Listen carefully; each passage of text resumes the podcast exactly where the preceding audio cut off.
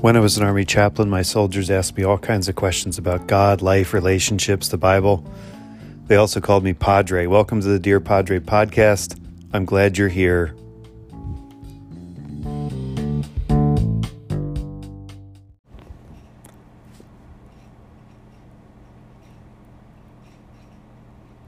A reading from the second letter of St. Paul to the Corinthians. But whatever anyone dares to boast of, I am speaking as a fool I also dare to boast of that.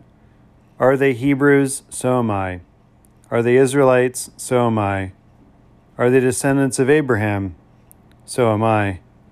Are they ministers of Christ? I am talking like a madman. I am a better one, with far greater labors, far more imprisonments, with countless floggings, and often near death. Five times I have received from the Jews the forty lashes minus one. Three times I was beaten with rods. Once I received a stoning. Three times I was shipwrecked. For a night and a day I was adrift at sea. On frequent journeys, in danger from rivers, danger from bandits, danger from my own people, danger from the Gentiles, danger in the city, danger in the wilderness, danger at sea danger from false brothers and sisters, in toil and hardship, through many sleepless nights, hungry and thirsty, often without food, cold and naked. And besides other things, I am under daily pressure because of my anxiety for all the churches. Who is weak? And I am not weak? Who is made to stumble? And I am not indignant? If I must boast, I will boast of the things that show my weakness. The God and Father of the Lord Jesus, blessed be he forever, knows that I do not lie. In Damascus, the governor under King Aretas guarded the city of Damascus in order to seize me, but I was let down in a basket through a window in the wall and escaped from his hands. The word of the Lord. Thanks be to God.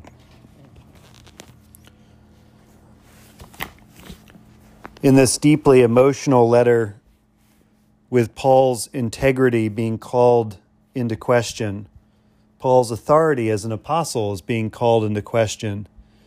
And Paul goes back and forth between exhorting, correcting, and giving guidance to the Corinthian church, and then into these, what we might see as emotionally charged defenses of his own credibility. Um, he would only say this if people were saying the opposite about him. We know from this letter what they were saying about him that he wasn't a real apostle, that he wasn't someone that had been selected by God for this kind of church planting mission in Asia and Europe. Uh, he knows all this. He knows he is an apostle born out of due time. He was not there um, at the beginning of Jesus' ministry. In fact, he wasn't even really there uh, when Jesus was crucified or risen from the dead. He comes into the story after those events with the stoning of Stephen. And so, all of these credentials that he holds up his wounds, his sufferings, his deprivations, his fear, his anxiety, um, is all his defense of these accusations against him. And he, he sums up all of his sufferings, the greatest suffering at the end of the list, after he says, shipwrecks five times, he's gotten 40 lashes minus one. Um, 40 lashes were considered a lethal amount of blows from a stick or a whip, but 39 is the one less than the lethal amount. He's been beaten by rods, stoned, stoned uh, with rocks, shipwrecked, all these things that have happened to him. But the greatest one that he feels is the anxiety of all the churches the anxiety of all the churches. Um, our bishop, Bishop Doyle, said to a number of us who were getting ready for our uh, being in charge of a church. There's a course called the First Time in Charge that we all do um, when we go through the diocesan path towards leadership. Um, it's called First Time in Charge. And he spoke to those of us who were doing that. I think I finished it up in 2017 or something. It was long before I'd been in charge of anything. Maybe long before that, maybe 2016. Anyway, he said, You know, you never know what it's like to be the one until you're the one. And, you know, the kind of things that you get to think about and plan and feel when you're the one is different. And he wasn't trying to say that he's the only person in the diocese doing anything or I alone bear the burdens of this whole diocese or anything like that. Um, he wasn't saying that, um, you know, he was doing everything or something. What he was saying, though, is that the burden of responsibility is with him. And that is how our diocese is structured. Um, all 160 plus churches and missions and institutions and seminaries and schools and all the other things. Um, it's kind of his fault when things don't go so well. It's and also his to his credit when things do. Um, and whether all those things are his fault or his credit, it doesn't matter. Um, there's always uh, those of us who may feel that we um, we don't like his decision or wished he'd done something different. And that's what happens when you're the one. When you're in leadership, um, you'll be challenged on those kinds of things. And that's what he was saying to us that that burden of responsibility is really weird when you finally get it and feel it.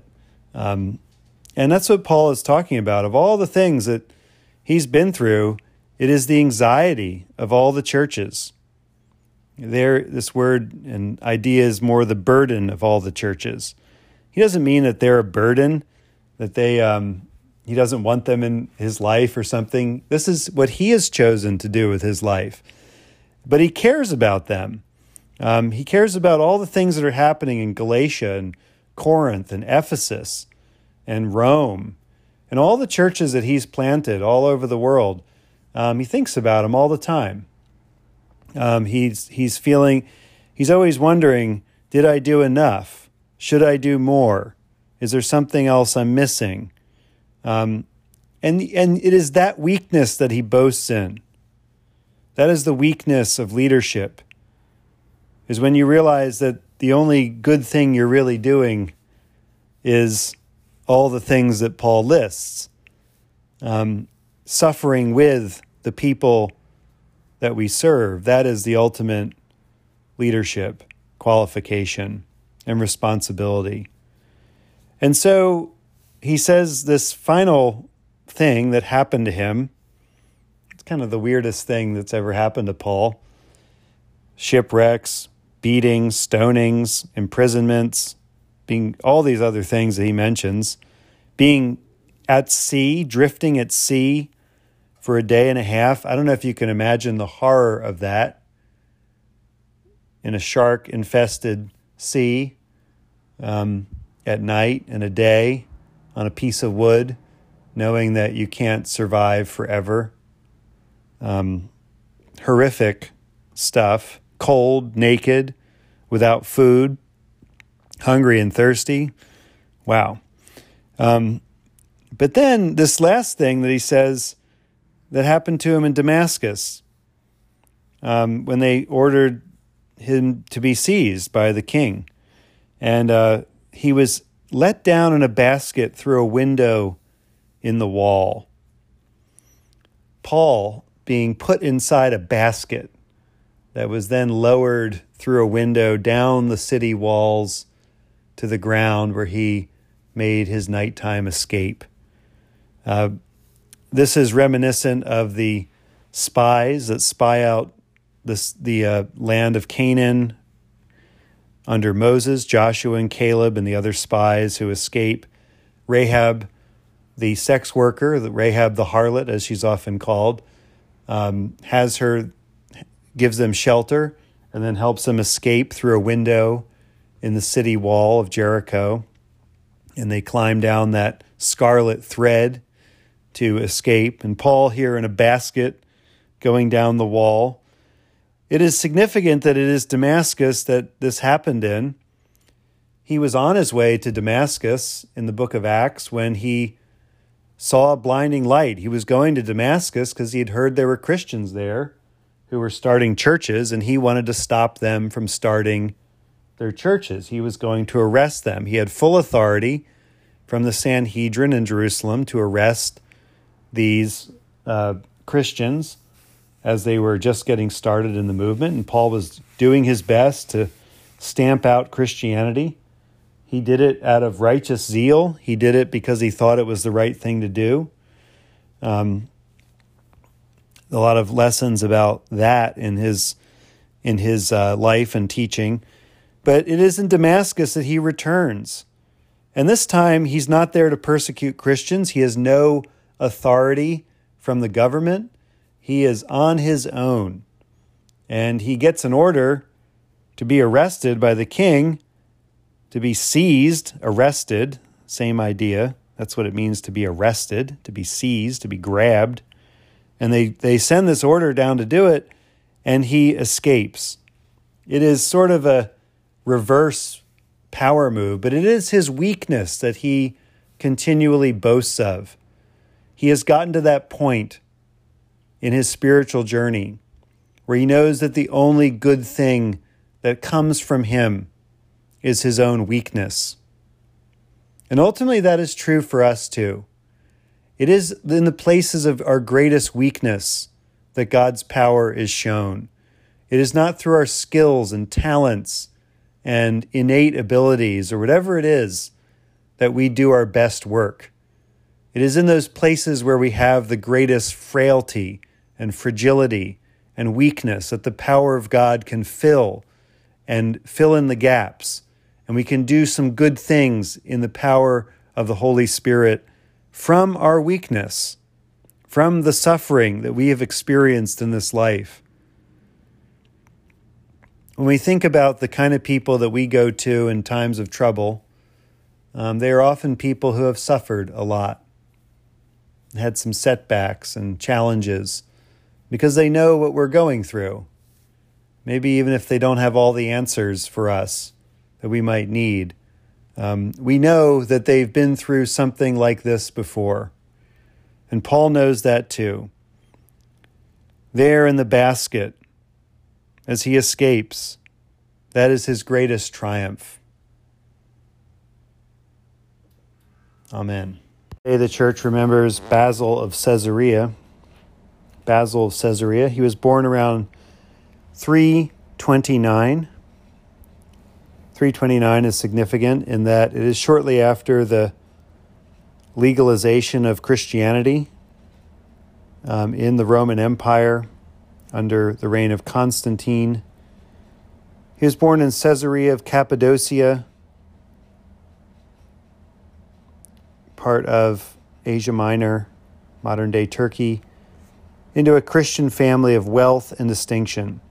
He was educated in classical Hellenism, so a Greek school, and Basil may might have continued an academic life had it not been for the death of a beloved younger brother and the faith of his sister Macrina. We've talked about Macrina a lot here.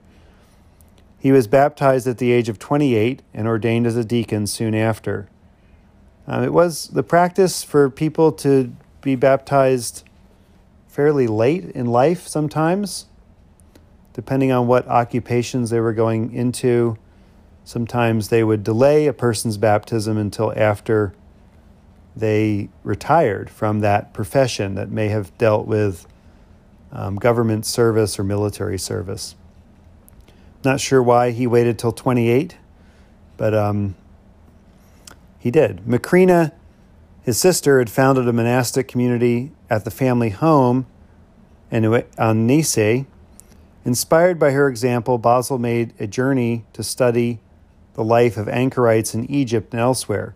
In 358, he returned to Cappadocia and founded the first monastery for men in Ibora. Assisted by Gregory of Nazianzus, he compiled the longer and shorter rules which transformed the solitary anchorites into a disciplined community of prayer and work. These rules became the foundations for all Orthodox Christian monastic discipline, even to this day. If you go to an Orthodox monastery, which, of which there are many, there are some here in Texas. I've been to the one down in New Braunfels. Beautiful. Um, you can see this rule at play or at work. Basil was ordained as a priest in 364. So, um, how many years between his diaconal ordination? If he was born in 329, that puts him at about 3 350 2864. So, over a decade after after he was a deacon, he became a priest. Um, and this happened during the conflict between the Arians, um, which at the time there was an Arian emperor, and the Nicene Christians. Arians did not believe in the Trinity. They believed that Jesus was not fully part of the Godhead, that he was a created being, um, a human, or maybe some kind of human angel, but certainly not God in the way that Trinitarians understand Jesus to be God. Um, so this at this time there was an emperor who was very favorable to the Arian cause. Arius was a bishop who wrote a lot of hymns that were non-Trinitarian hymns. And music his music was so popular that they put a ban on congregational singing for quite some time um, because they didn't want people singing Arius's hymns. Basil was elected Bishop of Caesarea and Metropolitan Bishop of Cappadocia in the Exarch of Pontus. Pontus. He was relentless in his efforts to restore the faith and discipline of the clergy and in defense of the Nicene faith. When the Emperor Valens sought to undercut Basil's power by dividing the See of Cappadocia, Basil forced his younger brother Gregory to become Bishop of Nyssa, Gregory of Nyssa. So this family had a huge influence on early Christianity and medieval Christianity um, in a way that is just really amazing. Between Macrina, between him and Gregory of Nyssa, um, there really was a power, powerful um, union. They also had a brother named Naucratidas who would hunt uh, wild game and feed the poor with it. Um, there's a group called the Order of Naucratidas today, based in Indiana, led by Christian Barron, that um, goes hunting and fishing, and then takes uh, prepares the that food and serves it to the poor and needy at food banks and other places where people are able to get that food from wild game um, in honor of Naucratidas, one of their other brothers. Basil was argu- also argued forcefully for the full divinity of the Holy Spirit.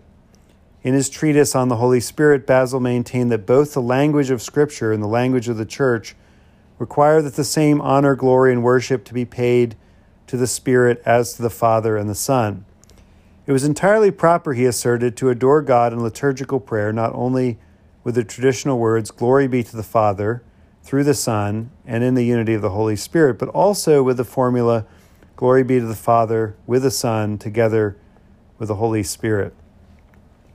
We often uh, talk a lot about how people um, slowly realized and began to practice the worship of Jesus as God, um, but we often don't know the story of the Holy Spirit becoming part of the way the church talked about the Trinity. And this was happening in the time of Basil. And that Gloria Patri that we do after every psalm and a couple other times during the service, glory to the Father and to the Son and to the Holy Spirit, um, is part of that Trinitarian formula. The reason we do it at the end of Psalms is we want to make it very clear that God the Father, God the Son, and God the Holy Spirit are present in this psalm book. And we want to make it clear that that's happening. And we, that's why we end with the Gloria Patri glory to the Father, and the Son, and the Holy Spirit. Um, and this was this uh, language about the Holy Spirit in the Creed with the Father and the Son, he is worshiped and glorified. And when we say the Creed, I always do a little bow there, worshiped and glorified, because I want to, in my own body, remind myself that I need to worship the Holy Spirit and listen to the Holy Spirit. Um, and that member of the Trinity should not be one that I uh, that I ignore. Basil was also concerned about the poor, and when he died, he willed to Caesarea a complete new town built on his estate, with housing, a hospital and staff, a church for the poor, and a hospice for travelers. He died at the age of 50 in 379, just two years before the Second Ecumenical Council, which affirmed the Nicene faith. So, this was all part of that time period where the kind of Christianity that we practice today was was established in many ways. Lots of stuff happened between then and now in church history, but um, Basil was part of that uh, tradition of solidifying what became known as Trinitarian or Orthodox theology, and we are thankful for his work and his generosity. Almighty God, who has revealed to your church your eternal being of glorious majesty and perfect love, as one God and Trinity of persons, Give us grace that, like your Bishop Basil of Caesarea, we may continue steadfastly in the confession of this faith and remain constant in our worship of you, Father, Son, and Holy Spirit, ever one God, forever and ever. Amen.